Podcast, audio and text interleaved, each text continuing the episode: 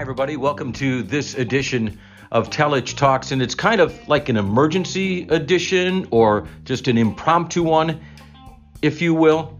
But I just couldn't let much time pass from what I experienced last night at the corner of Cedar and Lee when Cleveland Heights High School took on the 11 time state champion St. Ignatius Wildcats in the second round of the Division One high school football playoffs. Now, Ignatius has won 11 titles.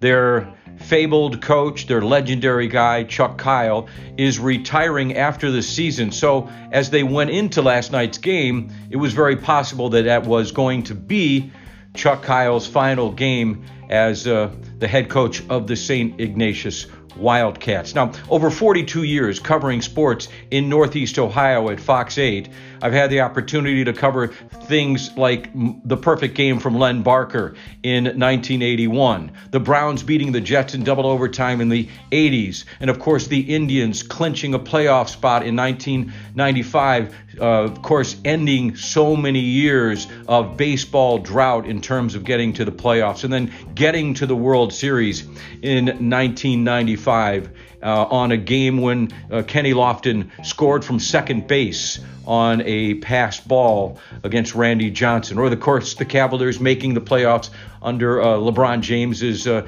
great play on the court in 2007, and then of course the biggest highlight over the many years that I have covered sports is the championship that LeBron James led the Cavaliers on back in the year of 2016 when they beat the Golden State Warriors, coming back from a three to one deficit in that series. Everything looked like they were for dead, if you will, would never have an opportunity to come back, but somehow, some way, they did it. And I was able to be there at Oracle Arena in uh, Golden State area and cover the game and see how they celebrated and be in the locker room and I get champagne doused on me and wade through two inches thick of uh, champagne on the floor just to, to witness that and to cover it. Uh, iconic moment in Cleveland sports history. And then who can ever forget uh, the home run by Rajai Davis, which at that moment was paradise for Indians fans in 2016 Game 7 against the Chicago Cubs at uh, Progressive Field but all for naught, as it were, as the Cubs would win in extra innings. All of those great things. I have been able to be there, front and center, if you will, and report on such events and put that in my so called sports broadcaster's memory book or resume, if you will. But really, what happened last night at the corner of Cedar and Lee was just epic. It was it was just incredible. Now, in covering high school football for Friday Night Touchdown, our very uh, popular show that runs every Friday night at 11 o'clock during the high school football season, normally we go to two games, and uh, uh, they're very close to each other in geography terms.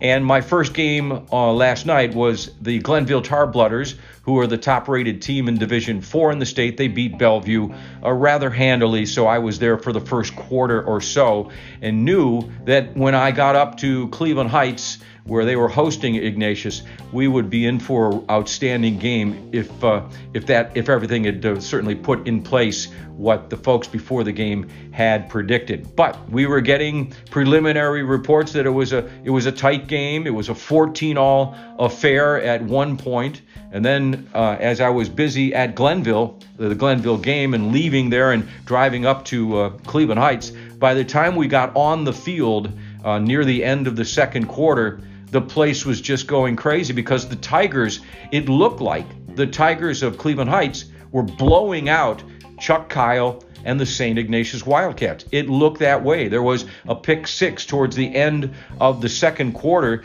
and when all was said and done, and they went into the locker rooms and made way for the bands to come out and perform, the Tigers of Cleveland Heights High School had what looked like an insurmountable 42 to 14 lead. That's four scores, everybody. A 14 uh, point spread early in the game uh, turned into 28 points, and that's how many points the uh, Tigers of Cleveland Heights led the St. Ignatius Wildcats in that contest. So, you were thinking when you got there and saw that that was the score and it was halftime, and when you saw Chuck Kyle come out of the locker room with his team, you thought this guy has one heck of a difficult opportunity in the second half to try to make up for this deficit. It really looked uh, difficult. But there he was, as he had been for so many games, out there on the field, exhorting his kids. The kids said they believed that they could come back in the locker room when they got ready for the second half of play, but you still wondered how in the world can they come back from four scores down. I also remember watching the punter loft some very high punts, just practicing trying to get them out of bounds inside the 10 yard line, and I was thinking to myself, if St. Ignatius is to have a chance in this game, we will not see this punter in the second half. If this punter is busy in the second half, then you know that Mac Stevens and the gang from Cedar and Lee, the Cleveland Heights Tigers, that they would be the team that would pick up the victory. But as fate would have it, Ignatius comes out on fire in that third quarter, and they just simply did not miss a beat. They score one touchdown. All right, it's now 42 to 21. Continue to answer the call. They make a stop. Uh, the Tigers are stymied on the offensive side of the ball. Uh, their big star, uh, Darian Fair, uh, being stopped, not able to make big plays when they needed them. And Ignatius gets the ball back again. This, the sidelines at Ignatius uh, had a lot of former players.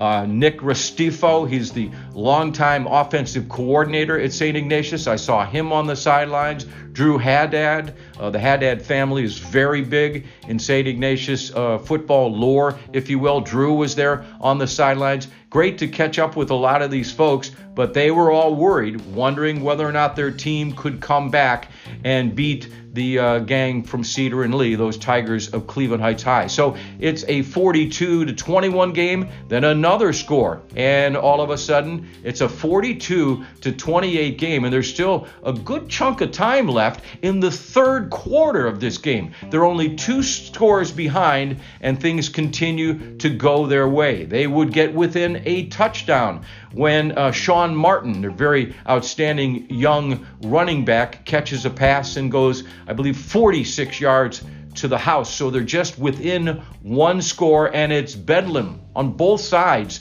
of uh, of the sidelines, if you will. The fans from Ignatius they were ringing the uh, the, the, the field, uh, the fences, uh, because the, the, seating arrangements there at Cleveland Heights probably could have used a few more uh, seats for the big crowd that was there. The place was electric, and I would see the kids on the Ignatius sidelines screaming at one another to believe you can do this, you can uh, come back, and so as fate would have it, they did. They got a stop, they got the ball back again, and they were able to score a touchdown to tie the game at 42 all. The place is going absolutely insane, but the next time that they had the football, they had to punt. St. Ignatius had to punt the ball away, and giving those kids from Cleveland Heights all the credit in the world. They mustered uh, some offense. They got it going. They got the ball down the field, and then the last several yards negotiated by uh, Darian Fair as he would uh, plunge into the end zone.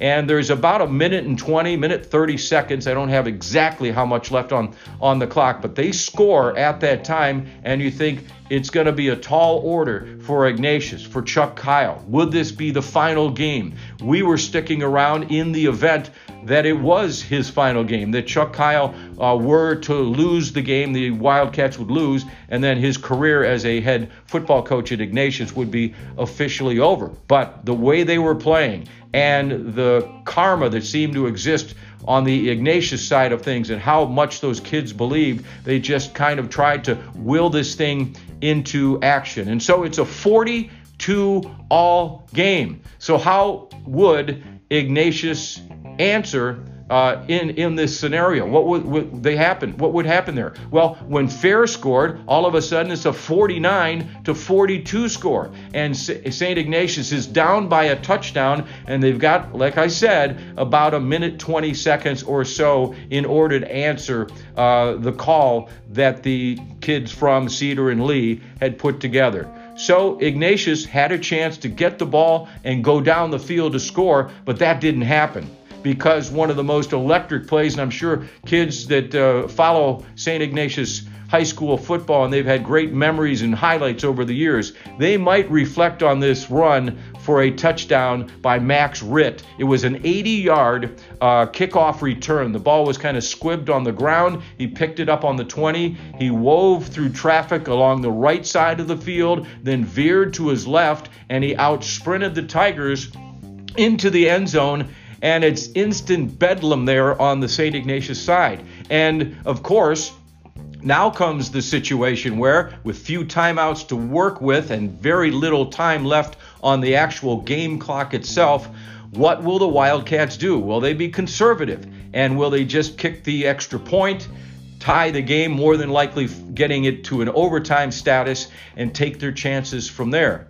But Chuck Kyle won 11 state football championships. And Chuck Kyle is revered as perhaps the greatest high school football coach in these parts, if not in the entire state of Ohio, if not in the country, because and when you look at it, you are what your history is. And Chuck has a history of winning state titles, and they have 11 of those at the school there in Ohio City. So, what would Chuck do? Well, he chose the bold route, the gutsy route, and he decided to go for two. And in that scenario, uh, young Mr. Webster would catch uh, the short little pass at about the three or four yard line, shake away from a defender. Imagine if he were to be tackled right there, but he shook away from the defender and got into the end zone, and absolute bedlam as Ignatius came back and won that game by a 50 to 49 count. Now they they had to, uh, of course, uh, make a bit of a, a defensive stand there as uh, uh,